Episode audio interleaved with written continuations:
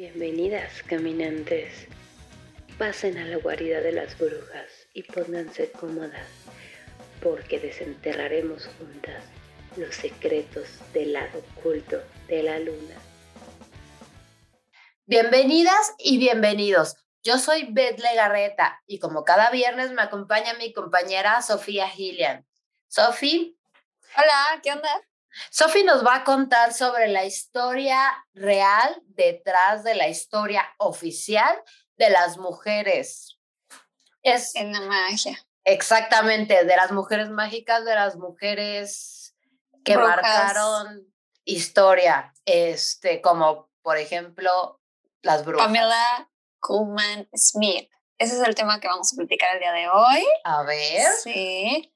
Así que bueno, vamos a empezar. Sí, me encanta este personaje. Ya tenía rato como que queriéndolo, pero lo estaba guardando. Y pues este es nuestro episodio número 3. Parece ser que todo va muy bien y les agradecemos muchísimo la respuesta que han tenido con nosotros. Esperemos que esto siga pues compartiéndose entre ustedes, dándole like, suscribiéndose y pues bueno, vamos a comentar, a comenzar. Empecemos. Y bien. Antes no se les olvide por favor suscribirse y comentar y manita arriba, todo eso. Todo lo que implica. Ahora sí, vámonos vamos a lo bueno. Muy bien. Pamela Coleman Smith nace en Londres el 16 de febrero de 1878 bajo el signo de Acuario. Fue una artista, ilustradora, diseñadora, sufragista y tarotista. Hija única de Corinne Coleman y del comerciante Charles Edward Smith, vivió en Manchester desde los 10 años y después se trasladan a Kingston, en Jamaica, cuando su padre consiguió un empleo con The West India Improvement Company, el cual pues era un sindicato que financiaba los sistemas ferroviarios en la época, era pues la época como después de esta parte ferrocarril. Sí, claro, o sea, esta parte como ya de expansión, toda esta parte de crecimiento de las naciones y claro que las comunicaciones, ¿no? Que pues no era nada extraño para la época, estamos hablando de más o menos 1889, por ahí. Y pues claro que fueron los bastante los años vividos en Jamaica, o sea, mm, construir un ferrocarril, una vía, una conexión es algo de muchísimos años. Esto en la vida de Pamela tuvo un impacto místico y visual esto es súper importante de reconocer que vivió en Jamaica, porque además es como toda una gama de colores muy distinta a, a, Londres de la época, ¿no? O Inglaterra de la época. Entonces, culturalmente es, totalmente, y místicamente. Exactamente, y místicamente, además de que no fueron poquitos años, fueron bastantes. Estoy hablando de unos mínimo 17 años allá. Entonces. Y años de formación años clave. Exactamente, o sea, de 10 años en adelante. Y pues bueno, terriblemente, pues la madre de Pamela fallece muy joven y es entonces cuando su padre decide trasladarse a Nueva York, de donde él es originario, para que su hija pudiese entrar al Instituto Pratt. Prácticamente, y esto estaba muy marcado, inmediatamente ella se volvió artista multidisciplinaria, influenciada por las ideas de la época como el Art Nouveau, y movimientos simbólicos los cuales marcaron su original y único estilo. O sea, imagínate la época. Es esta parte como de la guerra. Claro, claro. O sea, ahí están las culturas de todo el mundo en hervidero. Exactamente, toda esta parte como de la artisteada tal cual, todas estas ideas, también esta parte de los movimientos simbólicos, que este movimiento va a ser como un punto clave para lo que vamos a seguir hablando más adelante, pero sí, o sea, ubiquémonos en este contexto, la verdad, muy afortunado para ella porque le permitió también conocer muchas personas. Y bueno, es durante su corta estancia en la escuela donde Coleman publica un artículo escolar llamado Los estudiantes de arte deberían pensar. Ella habla precisamente de explorar la mente a través de la escuela, pero también que es importante no dejarse llevar por las partes como muy cuadradas de lo que implica la docencia en, en cuanto a las artes, porque ella cree y ella piensa o pensaba que realmente era romper con los esquemas en lo artístico, sino no solamente lo que me enseñaban, sino también yo abrirme a la experimentación, o sea, esta parte de las vanguardias también iba entrando un poquito, estas ideas de crecimiento. Porque ahorita sabemos eso. Es como que, perdón, como que lo tenemos este, en el inconsciente público, pero en esos tiempos, en los 1800, pues era de las primeras con esta mentalidad radical. Sí, sí, de hecho, muy adelantada la época. Y hay una cita que me encantó que encontré por ahí, que tengo que decirlo, porque ella hablaba mucho de las mujeres en el arte, o sea, hay que considerar la parte de que las mujeres en el, en el arte en esa época eran prácticamente inexistentes. Y muchas veces las mujeres que lograban obtener algo siempre se decía que era porque era muy guapa o porque tenía un atractivo sexual. Algo había detrás Alguien de eso, se dio. Pero en su, en su escrito, que es muy corto, me encantó que puso esa cita. No me refiero al encanto, a la belleza, sino al aprecio por la belleza. La fealdad es belleza, pero con una diferencia, una nobleza que habla a través de toda la dura corteza de las convenciones prácticamente habla de esta parte de la estética, pero también de esta convención social, ¿no? De lo que es aceptable como bello. De lo que dice la sociedad que está bonito. Exactamente, entonces llega ella como a explicar esta parte también, ¿no? Y a mí me sonó como indirecta respecto también acerca de lo de su físico, de que mucha gente luego se pone a juzgarla, porque si era una mujer bastante bonita, o sea, era una mujer muy agradable. Por eso no quería decir que su mérito artístico fuera solamente por ahí, que se crea en la época. Y Cosa que no ha cambiado. No, Tenemos el mismo discurso que en los 1800. Exactamente, sigue sucediendo y esperemos que ya no suceda, esperemos. Pero sí es un recordatorio de que muchas cosas se siguen repitiendo, ¿no? Como dice la historia. La historia se repite, historia, se repite. O la historia se repite, exactamente.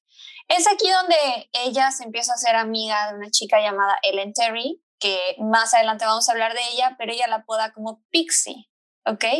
Ya más adelante está súper cute. Sí, ya más adelante vamos a ir dándole un poquito de forma. Se me hace que la, historia. la morra era como súper kawaii, ¿no?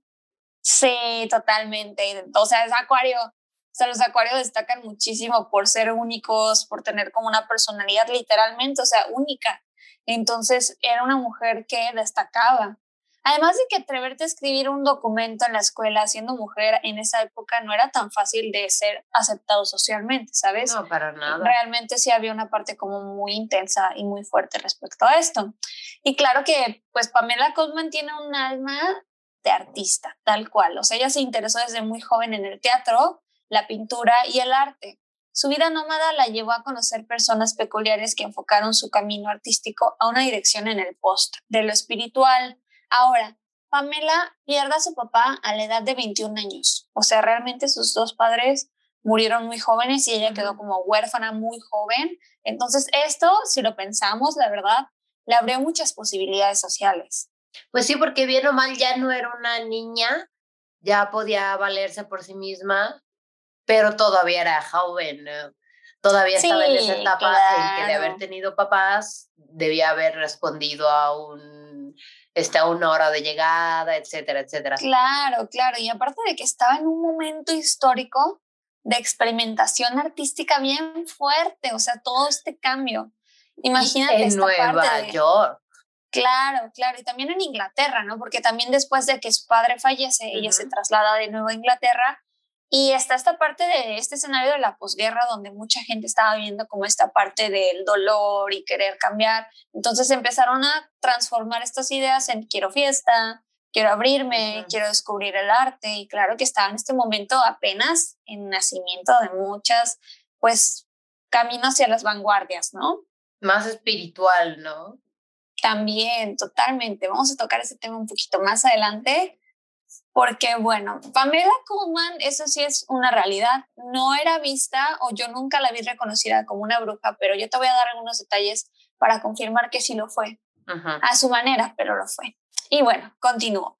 Pamela tenía un espíritu fuerte y libre, una capacidad única de hacerse notar incluso en una época donde era difícil que una mujer pudiese destacar por su trabajo en un mundo de ilustradores y artistas varones, pero nunca de mujeres creativas. Este mismo espíritu la llevó a movilizarse y a exigir su derecho como mujer al voto. Formó la colectiva de mujeres ilustradoras llamado Women's Suffrage in Great Britain, o sea, mujeres sufragistas en la Gran Bretaña. Ella donaba todos sus servicios. De las primeras este, feministas modernas. Exactamente. Más ni menos. Exactamente. Ella donaba sus servicios, o sea, prácticamente hacia los, eh, las ilustraciones, hacia esta parte como de las publicaciones, de los encuentros, pero siempre ilustrado de una manera maravillosa. Entonces, esto fue un motivo clave para ayudar a muchas mujeres a movilizarse, porque si bien había mujeres con muchos, pues, ¿cómo decirte?, privilegios en esa época, como lo era saber y escribir, leer y escribir, pues también las habían quienes no sabían, ¿no? Pero con una, ilustración te puede ayudar muchísimo avanzar a través de eso, ¿no? O sea, un dato curioso que nada tiene que ver con el tema, pero, por ejemplo, muchas personas aprendieron sobre la religión católica o la religión cristiana por medio de las imágenes. Esto fue algo clave porque la imagen daba un sentido, daba una ilustración a lo que quería referir la Biblia. Entonces, personas que no sabían leer tenían acceso a esta información. Algo similar sucedió aquí, nada más que Justamente por eso, por eso los vitrales de, de las iglesias, este, básicamente te cuentan una historia, ¿no? Nada más en imágenes, te cuentan como son eh, salmos. Sí. E, este, como cómic. Sí, literal, o sea. El puro manga. Totalmente, o sea, literal es una historia. Entonces, claro que esto fue un punto clave también para que otras mujeres tengan este acceso. Ahora, hay que reconocer que eran mujeres, la verdad, privilegiadas quienes iban a buscar el voto. Privilegiadas entre las mujeres, ¿no? Porque entre los hombres pues eran oprimidas. Pero esto es súper importante cómo ella también utiliza su lenguaje, su gráfica, para un motivo, ¿no? Sincero, para un motivo funcional. Esto a mí me encanta porque además Pamela logró ser una publicista en la época, o sea, crear carteles realmente fue contratada por muchas personas y podría decir que era de las pocas o únicas mujeres ilustradoras en la época. La única gran diferencia es que no era tan publicada por otras personas o no tenía como muchas eh, muestras de su trabajo como tipo galerías. Esto fue bien importante. Vamos a darnos cuenta de muchas cosas. Y es que aparte en esos tiempos imprimir no era cualquier cosa. Claro, y aparte, Las imprentas eran un elefante. Todavía en ese entonces pasaba mucho el hecho de que mujeres no podían publicar escritos, no podían publicar muchísimas cosas, tenían que ser reconocidas por otros hombres o prácticamente les prestaban el nombre, ¿no? Entonces aquí ella fue una mujer que realmente Bien dicen que la mayoría de, las, de los anónimos son realmente mujeres. Son mujeres, totalmente. Entonces ella se impuso a esta, esta situación, a esta situación social, a esta situación artística. Yo siento que le abrió muchísimo los ojos también el haberse ido a Nueva York, porque siento que el ambiente es muy distinto entre Nueva York e Inglaterra. Sí, sí es. Hay un poquito más de apertura para Exacto. Siento que Inglaterra, en, general Europa, es mucho más abierto. Siempre va como un poco más adelante, especialmente de Estados Unidos, que todavía hasta el día de hoy es, es banda muy, bueno, Trump fue su presidente, por decirlo de una manera sencilla. Es gente que vota por Trump. Sí, totalmente. Pero bueno, Smith tenía una condición neurológica llamada sinestesia, la cual les explico porque la verdad cuando yo lo investigué no sabía lo que era. Es una experiencia visual automática. Prácticamente esta experiencia se activa por medio del, sonido. Te voy a dar, decir una cita para entender un poquito mejor, algo que ella misma explica en un artículo que dice, lo que quiero dejar claro es que estas no son imágenes de un tema musical, refiriéndose a sus publicaciones, sino lo que veo cuando escucho música, pensamientos revueltos y liberados por el hechizo del sonido. La energía subconsciente vive en todos ellos. Prácticamente ella al escuchar un sonido, en su mente se produce una imagen. Yo me imagino como hasta una imagen en movimiento, una imagen muy psicodélica, pero es una condición neurológica esto es súper importante porque... Está bien chida esa condición. Sí, no inventes, yo siento que... Ojalá me hubiera tocado esa. Prácticamente, ¿no? Yo también ojalá, pero Está genial.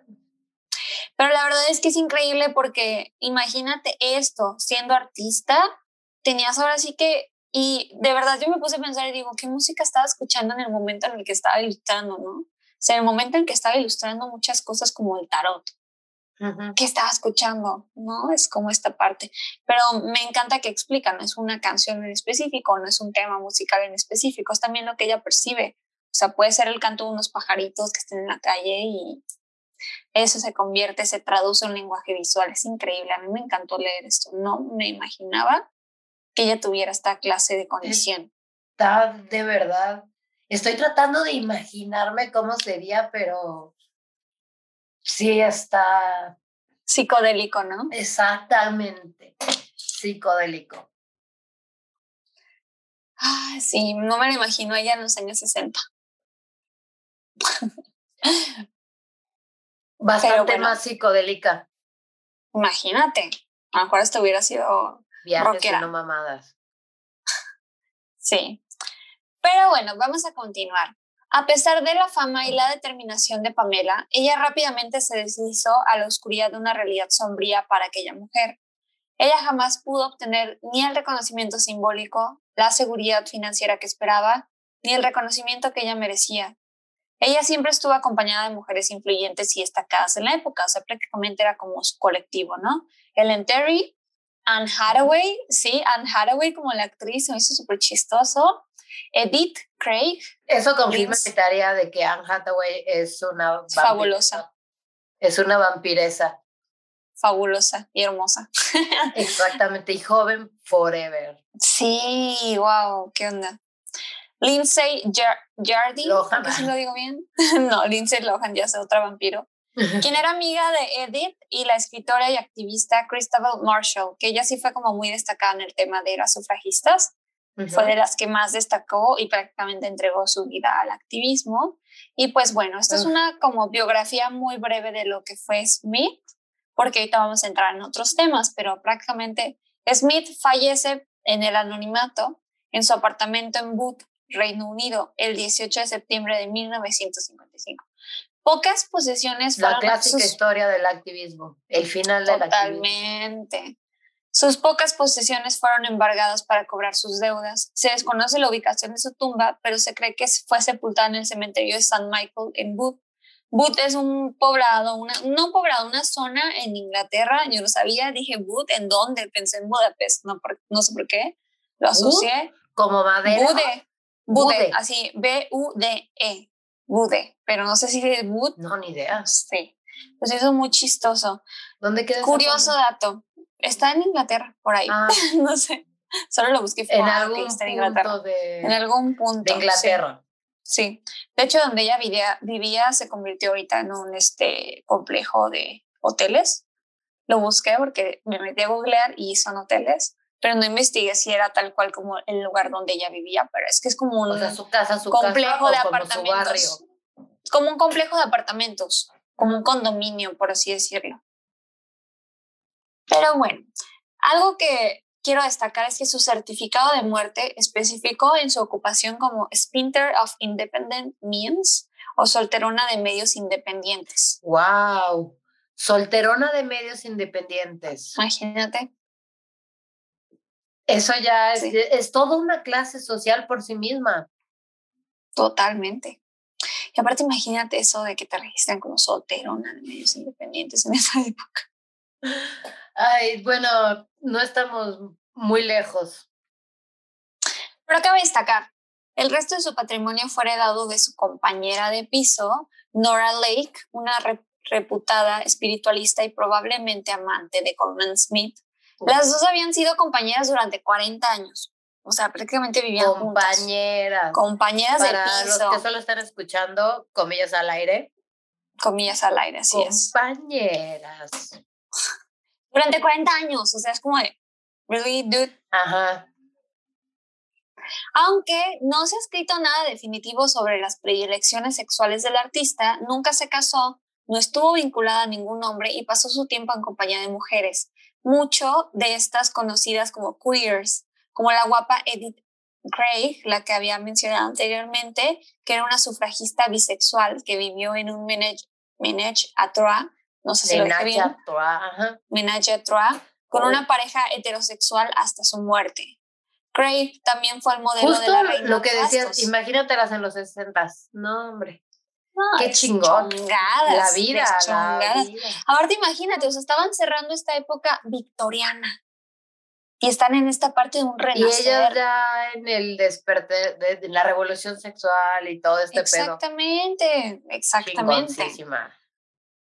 Y esta mujer, Edith Craig, fue su modelo porque pues ella ilustró el tarot. Fue el modelo de la reina de bastos en el tarot de Coleman Smith. Algunos encuentran de mala educación especular sobre la sexualidad de una persona, pero a mí me pareció muy divertido que estuvo, pues estuve leyendo entre líneas cómo es necesario a la hora de buscar lesbianas de antaño. Pues parece claro que Pamela Coleman Smith prefirió la compañía de mujeres, o sea, era una, era una lesbiana. Y literal, literal así fue, ¿no?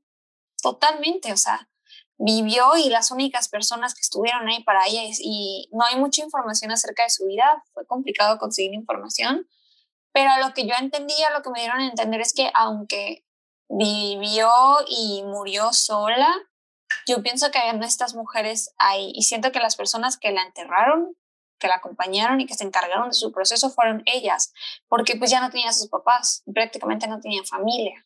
Claro, o sea, nunca se casó, no tenía hijos, pero tenía, tenía las morras. Así es. Y pues bueno, vamos a continuar.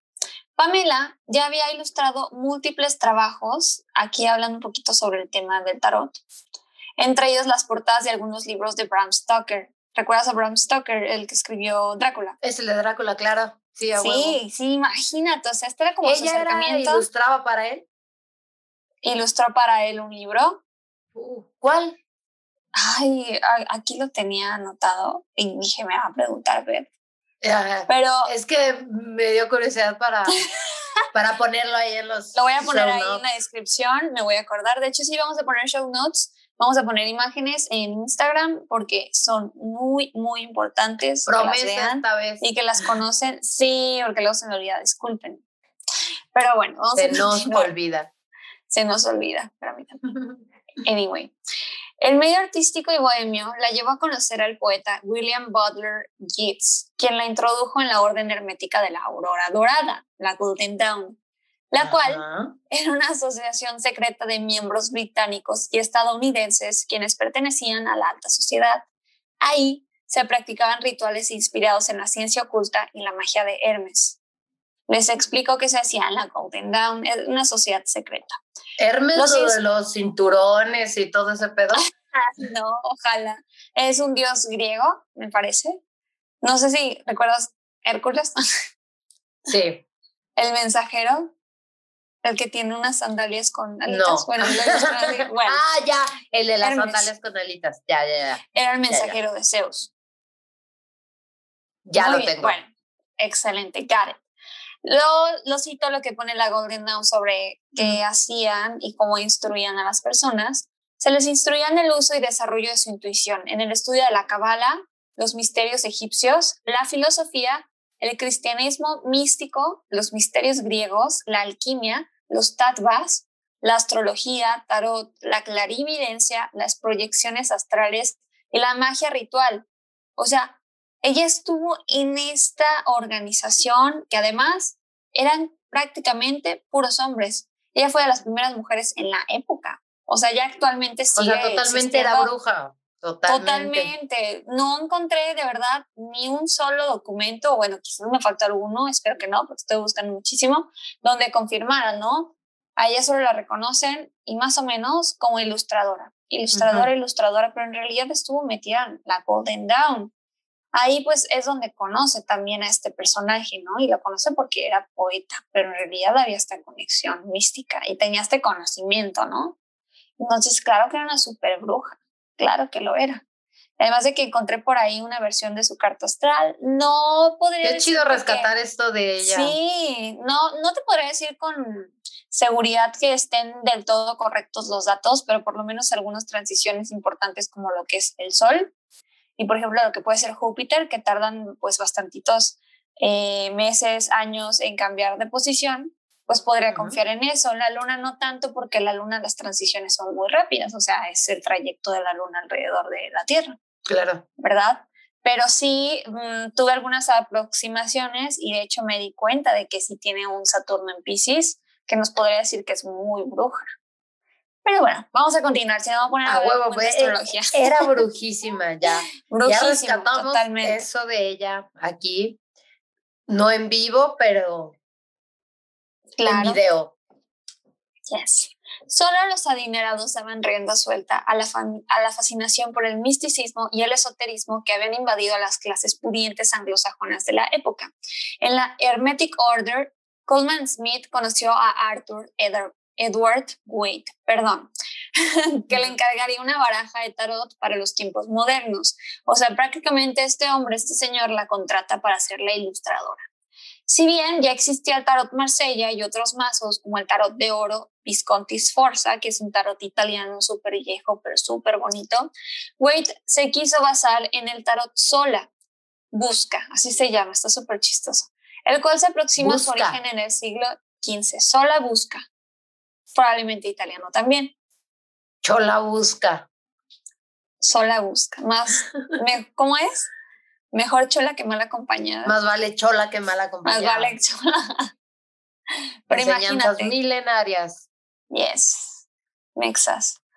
El origen de estos tarots, estamos hablando del siglo XV, o sea, cuánto tiempo ya llevaba existiendo el tarot, pero lo que hizo esta mujer, vas a ver, cambia totalmente la idea de la modernidad y recordando la época en la que se hizo esto, pues fue toda una novedad. Pero bueno, esta baraja fue llamada Waite Smith, que así acabó llamándose. Se publicó en 1909 y no había sino, no habría sino de ganar la popularidad a lo largo de las siguientes décadas. El estilo del tarot fue tan innovador para la época que no tardó en convertirse en un éxito simple, moderno, abstracto, pero a la vez muy simbólico, recordando que ella estuvo inmersa en este movimiento del el simbolismo en el arte en Nueva York cuando estaba estudiando. Ok, Terminó el mazo. Es lo que te decía, ¿no? La mezcla cultural. Totalmente, y todo lo que ella aprendió también, o sea, su trabajo le costó también. Mucha gente le retribuye a este señor el tarot, te vas a ir dando cuenta de muchas cosas, pero parte también de que se lograra fue esto. Smith terminó el mazo con 80 cartas en tan solo seis meses. En una carta se logró captar esta prueba de que su trabajo fue infravalorado. Y ah, ella dice en una, en una carta que mandó, ¿no? I just finished a big job for a, little, for a very little cash. Perdón. He terminado un gran trabajo por un pago muy pequeño. Vender. Un, un, un pago pequeño, un pago inexistente. imagínate, es mujer en la época, la, la brecha salarial, que aunque no lo crean, sigue existiendo, pero aquí está como es freelancer magnificada totalmente y además de que te vas a dar cuenta de todos estos es de los tarots más conocidos que hay en la época, o sea, es el tarot que yo siempre utilizo. A ver, acércalo un poquito más. ¿No lo has visto? Ay, solo que está al revés. Ese es mi mazo de la fabulosa Pamela Coleman Smith. Ay, es una chula este tarot, es mi favorito de hecho. Pero bueno, te explico un poquito. Los arquetipos representados fueron un portal invisible al lenguaje de los signos y símbolos, los cuales fueron parte clave en, la, en lo directa que era la ilustración en los procesos de adivinación. No solamente ayudó a mejorar un poquito como esta parte de nosotros percibir lo que nos dice una carta, porque inclusive si tú observas cualquiera de las cartas, pues tiene un significado gráfico como que muy claro, ¿no? Realmente. Entonces es, es muy dinámico, te permite aprender a leerlo, o sea, prácticamente ese tarot estaba en bandeja de plata para ser vendido totalmente, ¿no? Además de que estaba en pan caliente. descubrimiento. Sí, totalmente. Además de que estamos en esta época de descubrimiento también esotérico, en un descubrimiento, en un despertar, ¿no? Es que estos cambios más o menos como un tarot para principiantes. Prácticamente, sí, totalmente. Aunque también el tarot Marsella lo es, pero me parece que este tiene un sentido como más rico, por así decirlo. Claro, porque tiene un poquito más simbolismo. Sí, es una chulada. O sea, la parte de que, pues, él puso las ideas, pues en realidad se está basando en otro tarot que, pues, era, era este mencionado, ¿no? Y pues, bueno, Yo creo que esta parte es muy importante porque aquí sí podemos reconocer al menos la historia de dos mujeres dentro del tarot, bueno, tres, además de Pamela. Se encontró evidencia de que algunas de las mujeres ilustradas en los arcanos mayores, los arcanos mayores son esta estructura de como personajes, tal cual como con identidades, arquetipos, y están los arcanos menores, ¿ok? Que tienen que ver con esta numeración con los cuatro palos, que es pues, los cuatro elementos. Y pues bueno, se encontró estas ideas y pues ambas fueron amigas muy cercanas de Pamela, quien fue Ellen Terry, que es la reina de bastos, y les vamos a poner el show note de esa carta con la foto de ella para que vean qué chulada de verdad. Ay, qué hermoso. Sí, está increíble. Yo me emocioné muchísimo cuando encontré eso porque es algo que yo no sabía. Y Florence Farr, que es la carta del mundo, es la última carta de los arcanos mayores. Esta carta es una carta súper bonita porque refiere cuando una persona encuentra la realización de sus actos o cuando logras obtener lo que esperabas, como cuando te sientes pleno. Ajá. Y esa carta es una mujer es una carta que representa a una mujer, ¿no? Entonces a mí me da la impresión de que quizás ella a lo mejor no tuvo una, un reconocimiento económico simbólico muy grande, pero yo creo que ella sí está como que muy contenta con su trabajo. No se esperaba quizás, pues toda esta parte de, de, de ser reconocida ya después, años después de muerta, porque sucede, o sea, aquí tenemos este tarot. Estoy segura de que muchísima gente que nos escucha ha visto ese tarot o ha escuchado ese tarot, pero bueno, tristemente hoy en día el tarot, este tarot del que estamos hablando, lo reconocen como el Rider Waite. Así, tal cual.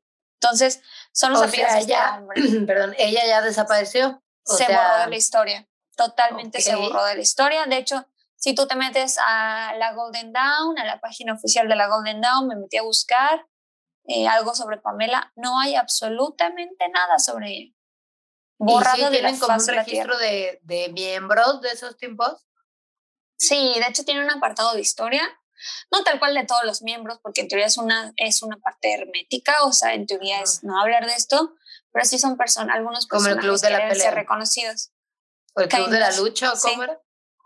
Pues es que es una, una, no diría que secta, pero sí es pues una sociedad. sociedad Además de que eran, eran personas acaudaladas de la época, claro que no podían verse ningún tipo de escándalos, ¿no? Porque también esos temas eran como escandalosos para la época, es como había una cuestión sobre la magia sexual. Y es que aparte, en específico, ser mujer era escandalosísimo. Claro, no, pero también hablando de los hombres, ¿no? Imagínate que es el banquero de la ciudad y está estudiando astrología. ¿Cómo puede ser posible? ¿No? ¿O cómo puede ser una persona con... tan poco seria? Claro, tampoco civilizada. Exactamente. Que no terminó la primaria, por favor. Exactamente. Bien clavados las dos, güey. y pues bueno, cita algo importante también. Se sabe que los eruditos del tarot se refieren a la baraja Rider, White como la baraja Wade Smith, cancelando el nombre del editor masculino para el nombre de la mujer que lo hizo y la práctica del tarot en sí, lo que es hoy. Para siempre, pues vamos a tener el trabajo de Pamela, la cual pues fue una baraja de tarot que no solo es agradable a la vista, es muy bonita, habla directamente al subconsciente y es una herramienta artística que nos permite acercarnos a nosotros mismos, al universo, al misterio divino de la existencia. Y pues claro que nos dejó un legado importantísimo a las mujeres, ¿no? Totalmente, totalmente. Además de que lo hizo más accesible para las personas y hay unas sesiones muy bonitas de fotos que le tomaron a ella leyendo el tarot. Entonces yo estoy 100% segura de que ella fue y es y seguirá siendo una bruja, pero fue todo un tema. Aquí lo escuchó, esta información. Así es, aquí, que no le digan, que no le cuenten. No tenemos pruebas, pero tampoco tenemos dudas. No, hay pruebas, van a ver las fotos. Ustedes ah, mismos lo van a ver en sus ojos, en su vestimenta, porque por ahí lo, lo leí. La llamaban también gitana por cómo ella se vestía de una manera mm. quizás muy exagerada, muchos anillos, muchos eh, collares, ropa. Muy brujosa. Muy brujosa, muy brujil. Sí, totalmente. Entonces, hay que reconocerla cancelando el nombre del editor masculino o solamente dándole su, su reconocimiento porque él también se mm. aprovechó de esta situación. o sea, como él te está pagando, en ese entonces se creía como, ah, te estoy pagando un tarot es, es, es editor y es vato. Las dos cosas más culeras de la humanidad en una persona. Aguacé, nos van a linchar. No, no es cierto, no se enojen. Vatos, no, los editores X. No roben, no roben reconocimiento de morras y van a ser chidos. No violen, no abusen. Denle ah. like a este video denle like, compartan, no hagan una secta sexual, no se hagan pasar por un gurú, por favor. ¿qué más? No se aprovechen de la vulnerabilidad de las personas. No, bien, no este violen personas, por favor. Por favor, sean decentes. Sean decentes con eso. Muy difícil. Con eso nos damos. Teóricamente. Pero bueno, Pamela Coleman Smith, que siga siendo nuestro agradecimiento tardío, sea donde esté. Blessed be. Y Donde quiera que estés, espero que estés viendo este video. Pamela. en el más allá. O en el más acá. Mm, you never know. y pues para cerrar, solo una cifra. Este tarot al menos ha tenido una reproducción de 100 millones de copias y al menos está en circulación dentro de 20 países. De hecho, de los tarot más populares, además de el tarot de Marsella, pero sí es el, es el segundo reconocido, por así decirlo. Entonces, claro que hizo una labor esencial y puso un punto clave para que nosotros también, o estas brujillas modernas, podamos accesar esta parte del tarot, ¿no? De un tarot más inclusivo, de un tarot de mujeres. De un tarot con lenguaje para morras. De morras para morras. Así que esta fue Pamela Coleman Smith. ¿Qué te pareció? Está, güey, yo no sabía nada de eso y obviamente topaba el tarot, este, de hecho es también con el que, bueno, yo no soy muy, muy buena para leer el tarot, pero empecé con este. Fue el primero que tuve y sí está muy bonito. Está precioso, a mí me encantó, fue mi primer mazo y me encanta, es el que más uso. Y yo estaba segura de que lo había hecho un vato, porque bueno, pues es como la historia que trae un papelito adentro de la caja. Y en la época, ¿no? O sea, lo que, lo que él le dio a ella prácticamente fue como la idea y el financiamiento, su corto financiamiento, pero en realidad parte esencial de todo fue la ilustración de ella, que es preciosa, o sea, es, es una chulada. Cualquier carta que yo te pueda tomar está divina. Ay, solo que la luz me ayuda mucho. Ahí está. Pero bueno, vamos a ponerles en los show notes todo para que lo vean, para que se den cuenta de que es una chulada y que de verdad, de verdad, de verdad, esto fue un punto clave. Y sobre todo viendo que ella era una bruja feminista. Es momento de reconocerla como tal, de reconocer la parte por su trabajo, que está súper perdido.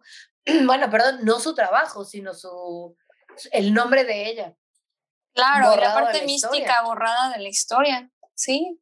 O sea, imagínate esta mujer que hizo uno de los tarots más famosos de la época, murió en el anonimato. O sea, imagínate que tuvieron que quitarle sus cosas cuando ella ya había fallecido, financiarlas o moverlas para pagar las deudas del banco. O sea, todavía después Fue embargada. el banco seguía queriendo cobrar. Sí, pues todavía esa, era esa época, ¿no? No era de que te morías y se acabó la deuda, ¿no? Los bancos siendo bancos. Pero al menos creo que ahorita si me petateo no me roban nada, creo. Creo que si te mueres, este, ya se perdona tu deuda, ¿no? Exactamente. Bueno, pero eso, estos ya son tiempos modernos, tiempos civilizados. Mm. En teoría. Bueno, muchísimas gracias, Sofi. Estuvo bien chida la historia, Me encantó investigarlo, fue toda una odisea y siento que los próximos episodios van a seguir siendo una odisea, pero es parte de la resistencia ¿no? que tenemos. Tenemos que desenterrar, reencontrar y reconstruir pues, la historia de las mujeres. Muchísimas gracias y muchísimas gracias a pues, todos a ti, gracias a todos y a todas. Escuchando y viendo no voy a decir a todos, bueno, ya lo dije, pero gracias a todas y a todos. A todos. Y a, todas robas. Ay, perdón, qué chiste. Muchas gracias. Y antes de que nos vayamos de este primer segmento, espérense porque viene el segundo segmento con relatos que nos mandaron las morras, las brujitas, este, hablando sobre eh, la reencarnación. Yes, yes, yes. Tal? La neta es que ese tema mi mamá está bien chingón y estoy segura de que las historias también van a estar bien chidas. Así es, así que vamos al siguiente segmento. Muchas gracias por escucharnos. Nosotros somos las brujas del caos y por aquí les vamos a ir dejando nuestras redes para que nos sigan y ojalá que puedan interactuar aquí mismo en YouTube con nosotras y en nuestro Instagram. Gracias. Gracias. Y bueno, ya es momento de la segunda sección. Es momento de leer las historias que ustedes nos mandaron, eh, ya sea en los grupos de Facebook, por Instagram. La neta andamos convocando por todos lados, pero un lugar seguro donde pueden enviar sus anécdotas es nuestro Instagram y nuestro Instagram. o si quieren comentarios de en YouTube también. Adelante, los vemos en corto. Y bueno, ahora convocamos historias sobre la reencarnación. O vidas pasadas. Exactamente, reencarnación, vidas pasar, pasadas. Algo que, que nos haga creer, tener fe, tener esperanza en que de verdad existe la reencarnación, en que vamos y venimos, en que nos reciclamos una y otra vez. Pues bueno, muy bien. Empiezo, Sofi, ¿te parece? Sí, sí, sí, adelante, dale, dale. Esta es de Lupita Rodríguez. Así no, no me vaya a pedir anónimo, anónimo, pero no. Dice yo. Igual ya lo dijiste. ya fue. Yo un par, eso quiere decir que ella tiene un par de anécdotas, supongo, pero creo que ah, solo nos contó una. Muy bien. vamos allá. Tengo una sobrina. Cuando ella tenía cuatro años, yo la cuidaba algunas veces por las tardes. En una de esas me empezó a decir, ¿te acuerdas cuando yo era tu mamá? Y yo no entendí. Pensé que estábamos jugando y después siguió contándome que antes de nacer con los papás que ahora tiene ella, fue mi mamá me dijo que yo no tenía papá, o sea, es, ay, perdón Lupita, pero me recordó mucho a este meme de, mamá, este huevito sabe como el que nos hacía Diosito, Diosito en el cielo antes de nacer. Sí, es cierto. Ahí se me recordó, perdón. Este, creo que este tiene un plot twist diferente. Entonces, que Ah, ah, ah, la niña decía que antes de nacer eh, ella con los papás que ahorita tiene, ella era su mamá, o sea, la mamá de Lupita. Mm. Vaya, vaya. Me dijo que yo no tenía papá y que era solo ella y yo viviendo en una casa color azul. Me dijo que yo era casi tan grande como ahora. Me imagino que se, que se refería a la edad. Me dijo que no teníamos mucho dinero y no me podía comprar las cosas que yo le pedía dijo que un día comió algo y fue al hospital y ahí murió. O sea, igual y le envenenaron o se intoxicó. Pastel de higo. Qué cabrón, porque aparte. un, un, Kentucky rancio. Comida china del centro. Ay, no inventes. Uno, unos camaroncitos ahí este, afuera del metro Hidalgo. Junto a, la, a la mona de guayaba. Pues está bien cabrón. Básicamente, lo que entiendo es que este, está hablando de una vida pasada, pero de las dos, ¿no? O sea, como que se encontraron en esa y se encontraron en esta. Como esa teoría de que tú te encuentras con familiares que tuviste en vidas pasadas y se repite de alguna manera, pero ahora es otra persona en tu vida. Porque es una teoría de las vidas pasadas. Estaba interesante. Sí, de, de las que viajan juntas, ¿no? De alguna forma. Sí, o que te encuentras, que te encuentras. O sea, las personas, según esto, dicen que no es casualidad que te encuentres personas eh, que fueron parte de tu vida pasada. Ah, como nosotras. Ah. Pues muy bien. Una. Yo voy a leer una de Easy Black y leo. Desde que era niña tuve un sueño recurrente. Yo como niñera de una familia de mucho dinero tipo años 20. Me enamoré del esposo de la señora con quien convivía. Sí, esto pasa en los años 20. Cuando nos descubrieron, corrí hacia un edificio en construcción y me aventé. Cada que moría despertaba. Supe que cuando morí él se fue. Supongo que vivíamos en Estados Unidos por las construcciones. Pensé mucho tiempo que solo era un sueño hasta que me encontré con él. Se me acercó y me dijo, ¿cómo morí? Ay, me dijo, ¿cómo morí? Que se fue a morir de amor a Francia y me abrazó. Lloramos mucho y decidimos no estar juntos en esta vida. Decidimos terminar el ciclo. Qué raro, qué random, pero... Sí está, o sea, eh, ¿esto fue un sueño? Es justo lo que le preguntan. Una. Aquí hay una explicación. Lo encontré en esta vida, estaba en un foro del área de fumadores. Él se me acercó para hacer plática y cuando nos vimos supimos que éramos nosotros. No éramos iguales, pero es raro explicar cómo lo supimos. El caso es que nos abrazamos y no dejamos de vernos. Él me explicó que tuvo problemas después de que nos descubrieron y tuvo que irse. Tiene un departamento en Francia y se encerró a llorar mi muerte frente a una ventana. Él murió ahí solo y con frío. Lo único que era igual esa, esa vida pasaba en ambos. Era la voz. Perdón, no, no entendí. Graciosamente, ambos cantamos. Ya no eran iguales, iguales físicamente, pero hablaban Como que los dos estaban conscientes de la historia y, y en se esta acordaban vida. de la voz pasada. No sé. Está muy, muy loco, pero No quiero- está interesante Decir que. especular. No quiero especular, pero bueno, vamos a creer, ya sabes, la, la esperanza y la fe son lo último que mueren. Yes. Pues muchas gracias, Isi. Vamos a continuar. a ver, sigues tu corazón. Ahora vamos con Aurora Sánchez. Mi momento de brillar. Ne, no es cierto. No se lo he comprobado. Ah, yo creo que la historia no la ha comprobado, pero vamos a ver.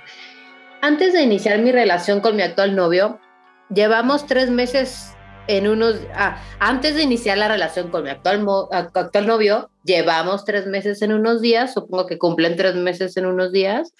Me leyeron las cartas y salí hasta regañada. Me dijo, ten cojones y demuestra al mundo lo que vales. Y yo así de emoji de payaso. Quedé. A las que les gusta semana... A ver, a ver, espérenme, déjenme traduzco. Organizo el texto. A las que les gusta semana o días, lo conocí, todo cool. Ah, a las que les gusta semana o días, unas comitas, este, porque me hago bolas. O sea, que en unos días o unas semanas lo, con, lo estuvo conociendo, todo cool. Eh, me gustaba como, pens cómo pensaba y todo. Yo estaba bien sola. También el solo que nos llamamos la atención cañón. O sea, los dos estaban solos y se O sea, llamaron la atención un chingo. ¿Bien solos o Solísimos. solos? Sí, no, no entendí muy bien, pero el caso es que solos sí estaban. Eso es un hecho. Bien y- solos. También es un hecho que se llamaron la atención bien cabrón. Y tengo que encontrar otra vez el hilo. Seguro era de Guadalajara, bien mucho. Proba bueno, no, no, la, la neta no tengo idea. Pero seguro que sí. Pues empezamos a salir. Después de tres meses, pero llegan momentos en los cuales pensamos incluso igual o en las mismas canciones, comidas, experiencias anteriores similares. Muchas veces no tiene que hablar para saber que tiene algo. Solo lo veo y sé que lo tiene. Se sorprende en que no necesita explicarme mucho para que entienda, pero realmente son cosas que siento. Hace una semana estábamos tonteando y encontró mi tarot. Dijo léelo y yo así de no, no quieres. En la tirada que hice era como general. Salimos en una, en una carta decía como conexión. Ay, espérame. Déjame otra vez reacomodo un poquito. En la tirada que hice, que era general, en una carta este, de conexiones con vidas pasadas, salieron ellos. Mm. Sí. Exactamente. Y ella así como de, ay, ajá, sabía que estar así no era normal. Supongo que así de, enamorada, de enculada. Sí, es un poco más normal de lo que te, te imaginas, Aurora. Como si estás en la secundaria, sí, si no, son vidas pasadas. Prepa todavía. Prepa, sí. Yo ni en prepa tuve novio. Ah. Comentario que nadie me pidió, pero bueno. Ahora ya sabemos un poco más de ti, de tu vida pasada.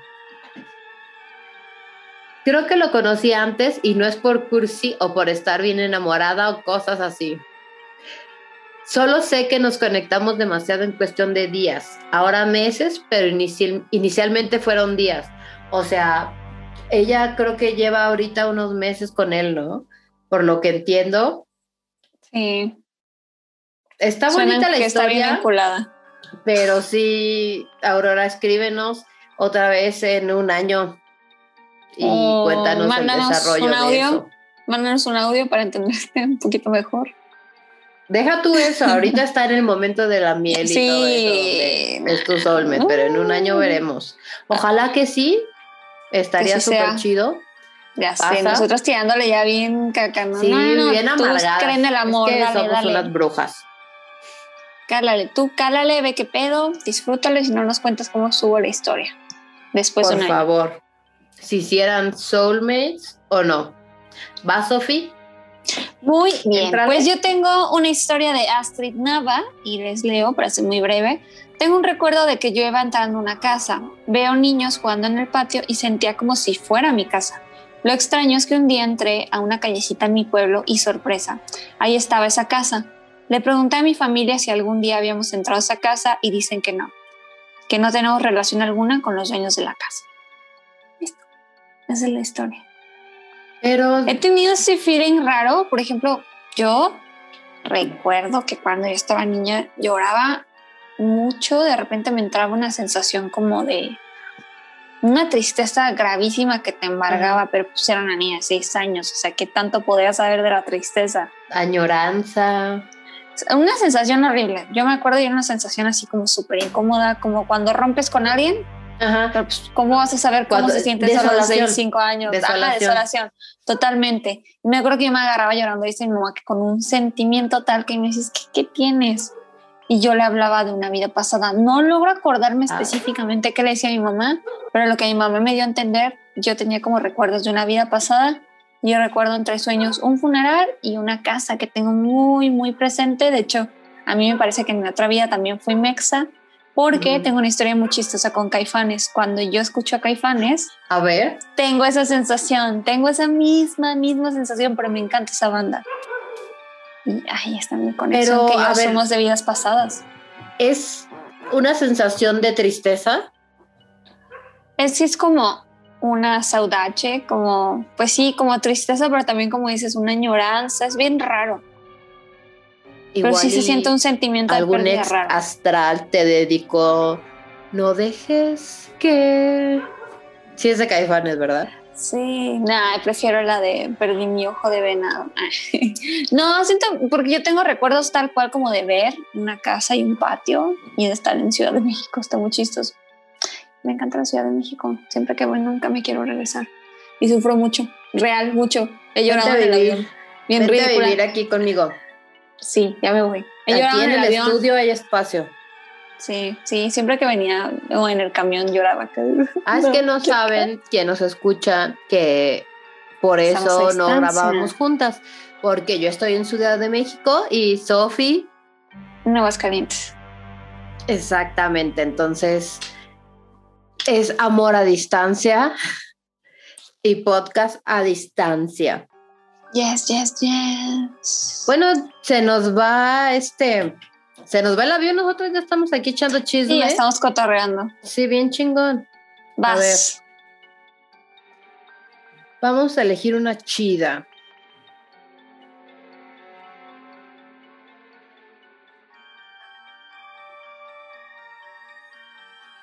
Tengo un sueño, es, perdón, este es Denis AG.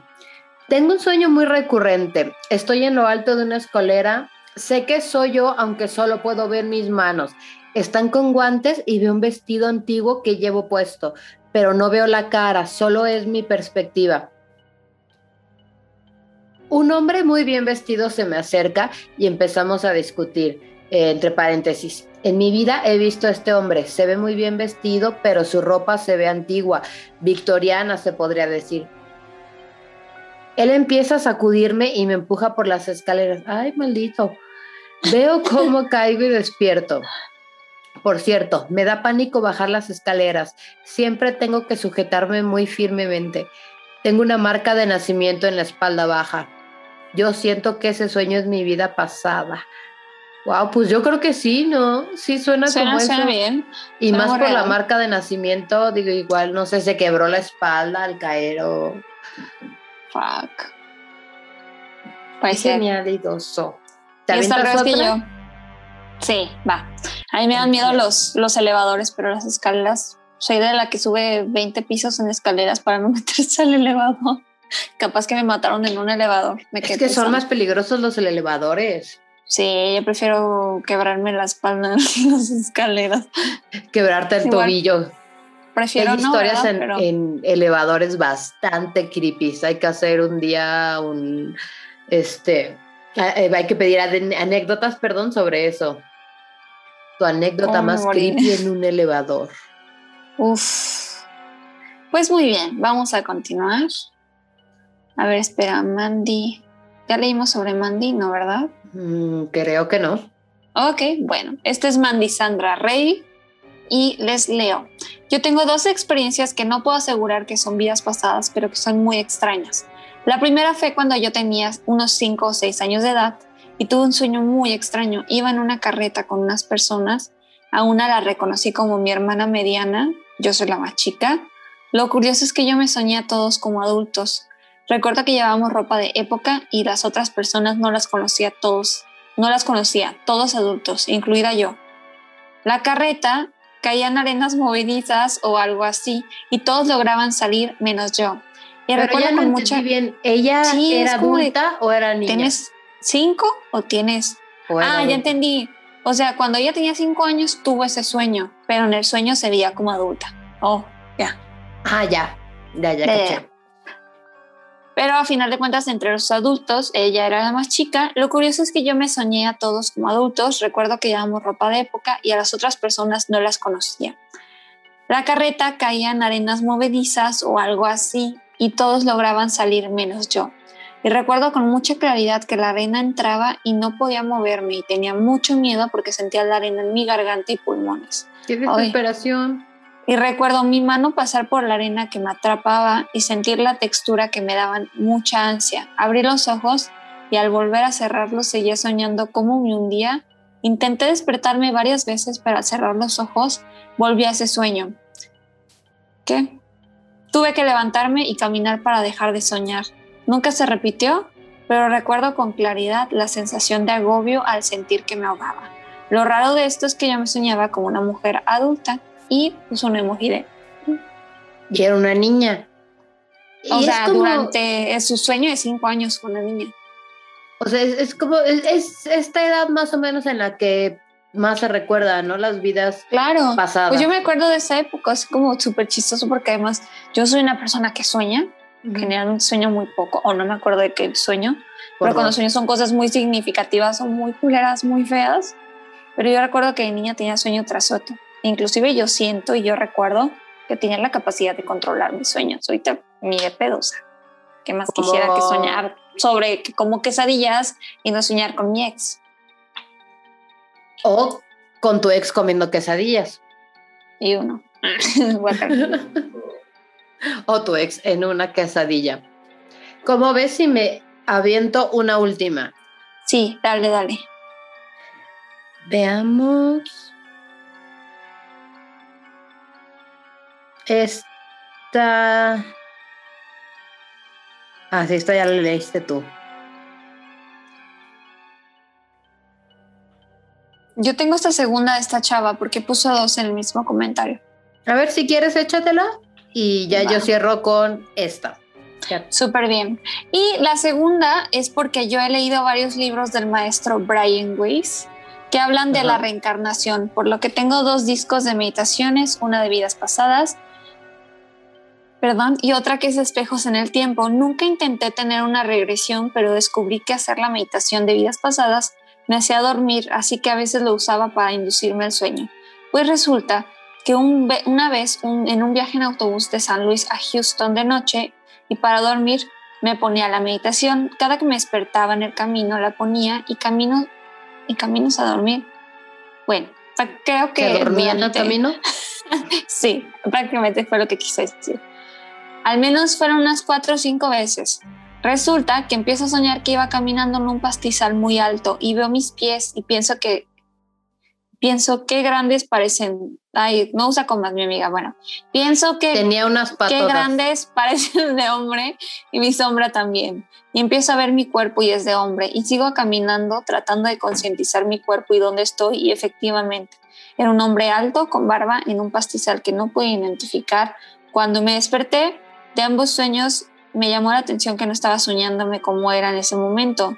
En uno donde era mujer, pero mi cuerpo era de adulto siendo una niña y en el otro me soñé como hombre. Ah, ok, referente a otros. Sí, al que había mencionado anteriormente de este, de que era la niña, lo de la carreta, que se ah, hace curioso que...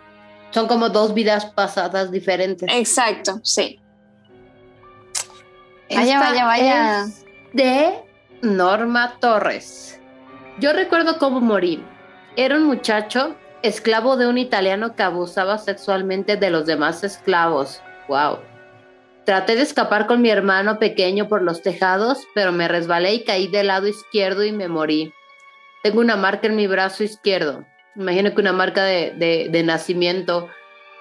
Qué, qué, interesante, ¿no? Tener como que sueños, recuerdos y tener la marca. Curioso. Que, que los pruebe o que coincida con este recuerdo. Está interesante, ¿eh? Y no todos tenemos marcas de nacimiento, pero entonces marca quizás una muerte fue fuerte o fea, ¿no? Quizás. Natural, igual. Si Yo creo que igual los naturales, pues no tienes tu marquita. Ah, sí, exacto. Más bien cuando tienes una marca es que moriste. Un hachazo en la cabeza mientras, mientras arabas la tierra. Qué específico. Perdón, un ejemplo. Por ejemplo. Por ejemplo, solo digo. Es una idea. Está bastante chido este tema. ¿Y qué te parece si lo retomamos? Porque sí nos quedaron como un montón de, de, anécdotas por leer. Mandaron un montón. Entonces, este, no se agüiten si no salió la suya. Va hacemos una segunda parte. Sí, sigan mandando. Muchas gracias y bueno, por ahí deben aparecer nuestras redes sociales. Sofi, gracias. Muchas gracias a ti también. Gracias a ustedes por habernos escuchado. Recuerden comentar, dar like, suscribirse y cuando gusten mandarnos un DM si tienen alguna historia como estas o ponerlo en Facebook. ¿De acuerdo? Si quieren platicar, si quieren echar el chisme, si tienen eh, consejos sobre temas, quizá sobre anécdotas. Si quieren mandar. Bienvenidos sean. Exactamente, su anécdota específica, aunque no sea sobre este tema, las esperamos. Adelante. Muchas gracias. Bye.